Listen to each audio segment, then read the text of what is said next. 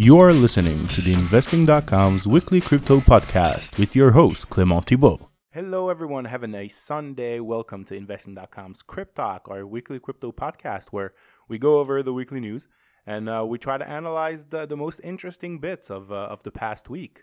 So I'll start like I do every week with saying who is this for. So like I just said, we'll be going over the weekly news, basically, and what we aim to do is give you about a 15 to 20-minute podcast where you can just listen and get caught up with most of what happened in the crypto markets in the past week. So every major development, new technologies, we have a bit of everything for you every week. So yeah, that's what we're doing here. If you're interested, please drop a comment, or if you have some criticism that you'd like me to hear, you can find me on Twitter. But more information at the end of the podcast. So we'll go right away into the topics of this week. All right, so this week we have a few interesting topics for you. And I think that this week we've had discussions really on both technology aspects, financial aspects, and even ideological aspects of crypto and Bitcoin. So we're going to be talking a little bit about everything. So first, we're going to be talking about a new advertising campaign from Gemini that calls for more crypto regulations. And two Winklevoss brothers just went on record saying that they believe that regulations is what is hindering Bitcoin from becoming the new gold. So we're going to be talking a little bit about that and saying what we think. Next up, we have some delays in Ethereum development. Constantinople was supposed to be the upgrade this week, but it's been pushed back to February. So we're going to talk about what this upgrade is without getting too technical. And we're going to talk about why it's been postponed and what does that mean for Ethereum. And our third topic is going to be about Cryptopia, which is a New Zealand-based exchange that got hacked this week, or allegedly hacked this week, as the authorities are not yet willing to comment on the subject. But we're talking about something between 3 and 13 million New Zealand dollars stolen. So we're talking about a major hack here. Some of the funds were transferred to Binance and then frozen. So we're going to be talking about that as well. So we have three really, really great topics for you this week. And let's dive right in with revolution need rules, but do they really? So our first topic is about Gemini and its new advertising campaign. They actually had a full-page New York Times ad. If you're around New York these days, you can see them on buses, train stations, and you know all the New York shenanigans where you can advertise. They're pretty much everywhere. And basically it states in big, bold letters that revolution needs rules. And what they're trying to do is they're trying to get Wall Street and maybe more normal people come on board with crypto by telling them, listen, we're going to make it safer for you. We're going to give you all the rules that you need. We're going to give you more bank-like rules that will protect you. And if you bank with us, which is basically, I believe that at the end, that's their end goal. They do want to become a crypto bank. They don't want to replace the old system. They just want to become the new system for crypto, which is legitimate, but just it's good to know that that's what they want to do. And if you bank with us, if you do business with us, then you won't get burned like if you do business with, other exchanges. Our third topic today is mentioning, a crypto hack, so an exchange hack. So definitely there's a lot of uncertainty and a lot of wild, wild west going on in crypto world still. So does Bitcoin and crypto really need rules? So on one hand, yes, like I completely agree that, scamming projects and raising funds for non-existent projects is fraud. It's straight up fraud. But when we're talking about Bitcoin itself, the fact that if you send the transaction, then it's irreversible and that the blockchain is immutable, does that need rules, or is that rule enough? And you have to be careful within, those set of rules. The rules of Bitcoins are really pretty clearly defined. There's stuff that you can do and there's stuff that you can't do. And that's about it. And it's up to you. There's a wide margin for the user, to do what he wants with this tool. And he can do good things. He can do bad things. And he can also do, dumb things. And there's a lot of mistakes to be made and a lot of cryptos to be lost because of mistakes. So by saying what they say, Gemini is kind of undermining, the cryptocurrency scene and what people want to see in crypto, which is financial freedom and, and financial sovereignty.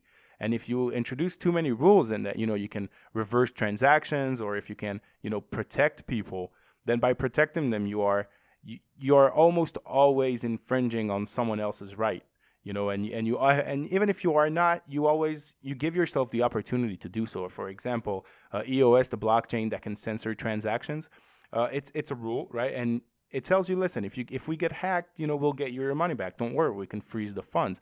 But on the other hand, the entire Bitcoin project is about not letting yourself get abused by the system, and that there is no system that can say, you know, these are your coins and these aren't your coins and we take them now.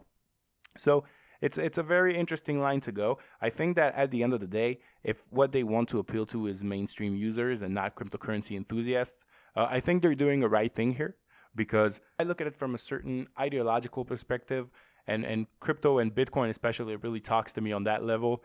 But for a lot of other people, no, they maybe want to explore the asset, but they don't necessarily want to take financial responsibility. And, you know, I've talked to a lot of Bitcoin people over the years, and I've really told them all, listen, but a lot of people are just not interested in taking financial responsibility, and they would like to have someone to nanny them in a way or provide a safety net. So this is kind of what Gemini is trying to do.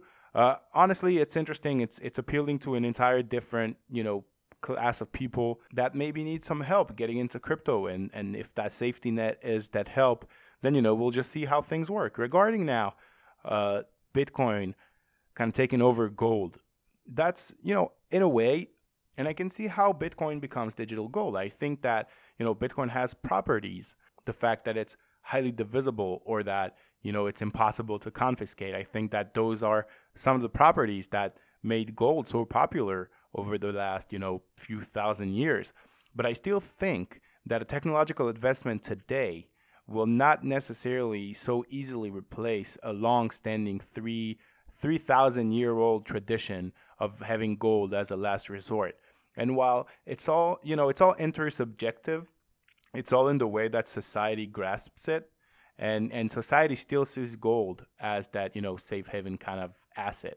And I think that it will take some time for Bitcoin to become that. It's just 10 years old, and I think that by trying to make an asset that is 10 years old, good as it may be, replace a long-standing tradition of 3,000 years.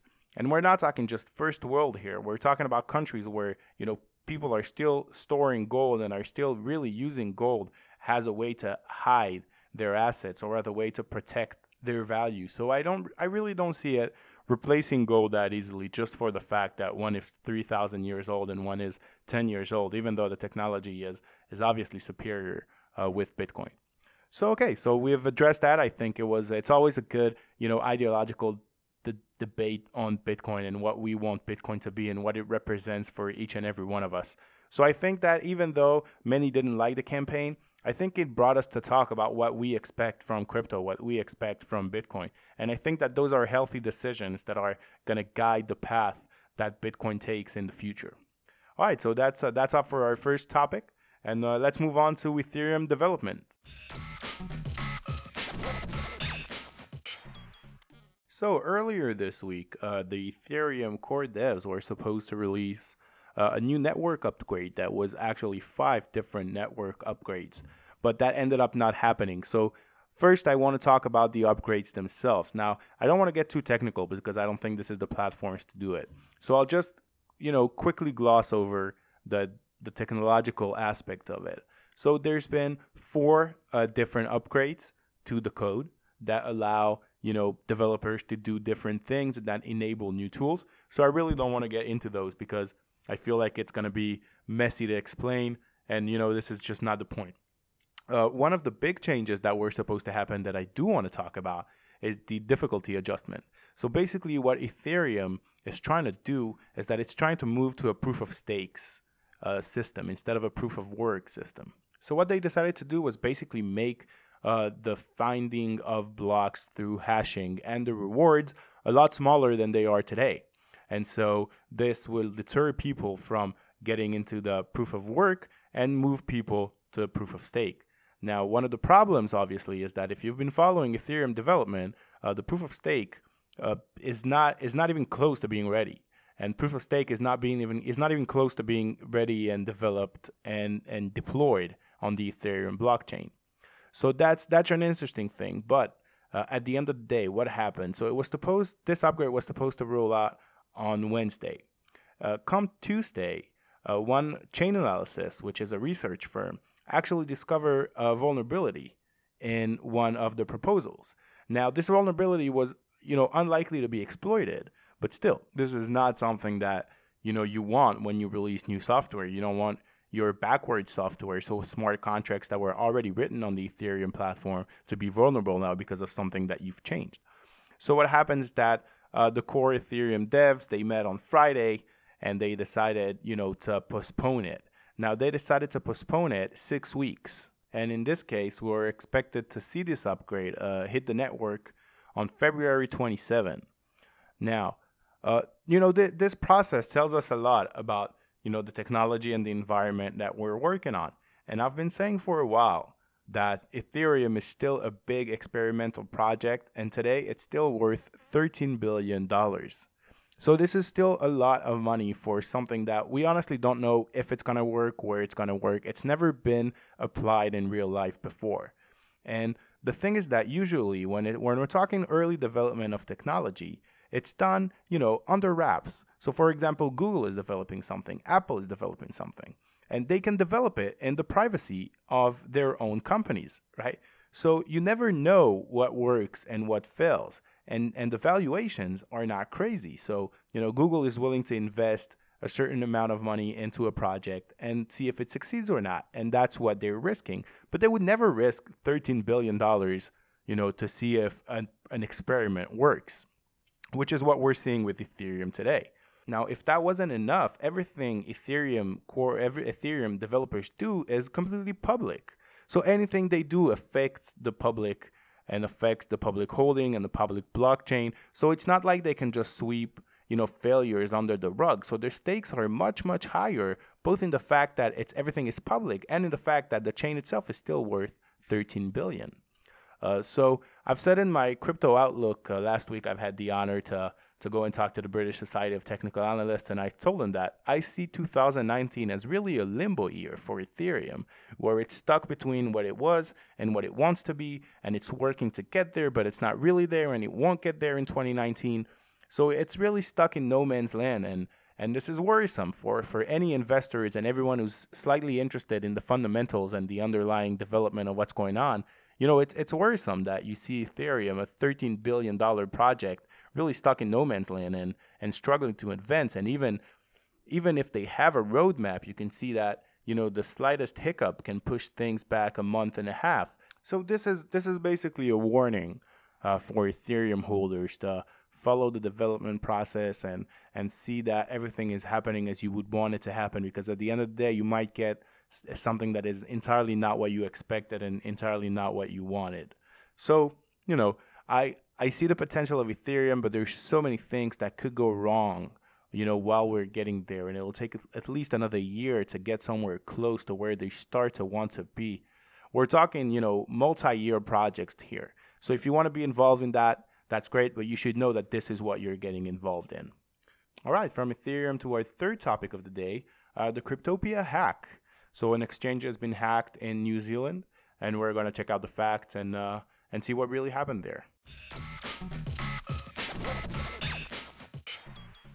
So our third topic of the day is Cryptopia, a New Zealand-based exchange getting hacked. So first, the facts of the matter.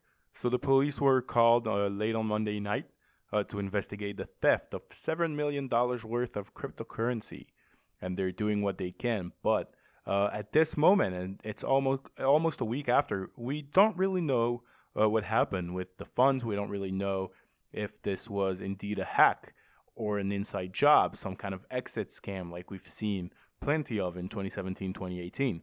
And since the police won't say what happened, or they can't say what happened, Reddit and Twitter and a lot of good people on the internet have been tracking addresses of transfer of Ethereum and tokens.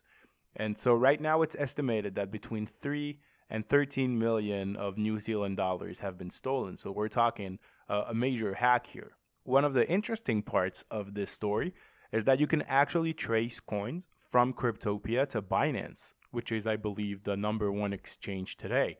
And what happened is that once Twitter and social media actually got, the proof that coins were transferred to Binance, then Binance CEO intervened and said that they had frozen some funds that they could see originated from Cryptopia. And this is a very, exciting example of how things develop and how things develop organically. And who would have thought that the exchange, would be the one to make the law, and the exchange would have the ability to freeze funds and to not transfer out coins that originated from a certain, source. So, it's really interesting to see how those things just continue to develop, and how and what place will, exchanges have and users have and even the regulator have in the ecosystem. So that's between 3 and 13 million New Zealand dollars that just went away at some point. And I've heard some skeptical voices, in the community saying that as exchanges lose a lot of volume, they lose a lot of the business that they've had, and they lose their ability to make profit, because an exchange's way to make profit is to take a commission on every trade. Now, if people aren't trading anymore, then it's very hard to pay, your employees and to pay yourself. I believe right now Cryptopia is about 90 employees. So we're talking a lot of money in payroll. And it's entirely possible that this operation was on its way to being non-profitable anymore, and that this is just a way to close up shop, to save face, not saying we failed in any way, and to keep, between $3 and $13 million. Now, I don't know if that's what happened. And obviously, I'll let the police do its work and interrogate whoever needs to be interrogated.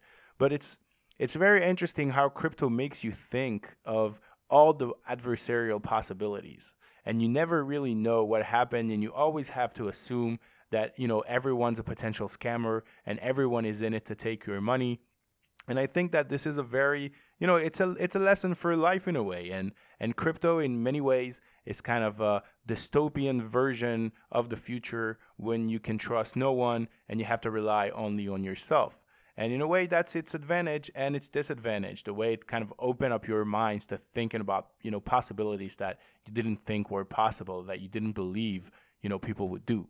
Now, funnily enough, the CEO of Binance used this opportunity to say that you should only, leave your coins on exchanges, and even went as far as to say that exchanges can protect your coins better than you can if you have your own private keys, which sounds kind of ridiculous. And I think that a lot of the community caught on to that, and were like, no way, the standard advice is really have your own coins, never put on an exchange more than you want to trade with, because, you'd rather to have your security put in your hands than having your security put in people's hand that you don't know, that you're not sure you can trust. And I think that Cryptopia is a great example of that. And as time goes on and as the crypto markets continues to weaken, we'll see more and more, exchanges hacked. And I think that it was one of my 10 crypto predictions for 2019, major crypto hacks. So here, it's not even 2 weeks since I published that, and we already have a hack. And I think that we're going to see a few more until the end of the year. So be safe out there, keep your coins. And that's the news for this week. Let's move to the outro. Okay, so that's it for this week. Thanks for being with us here on Cryptalk by Investing.com, our weekly crypto podcast. I'm Clement Thibault. You can find me on Twitter at Clem Thibault. That's ClemThibault.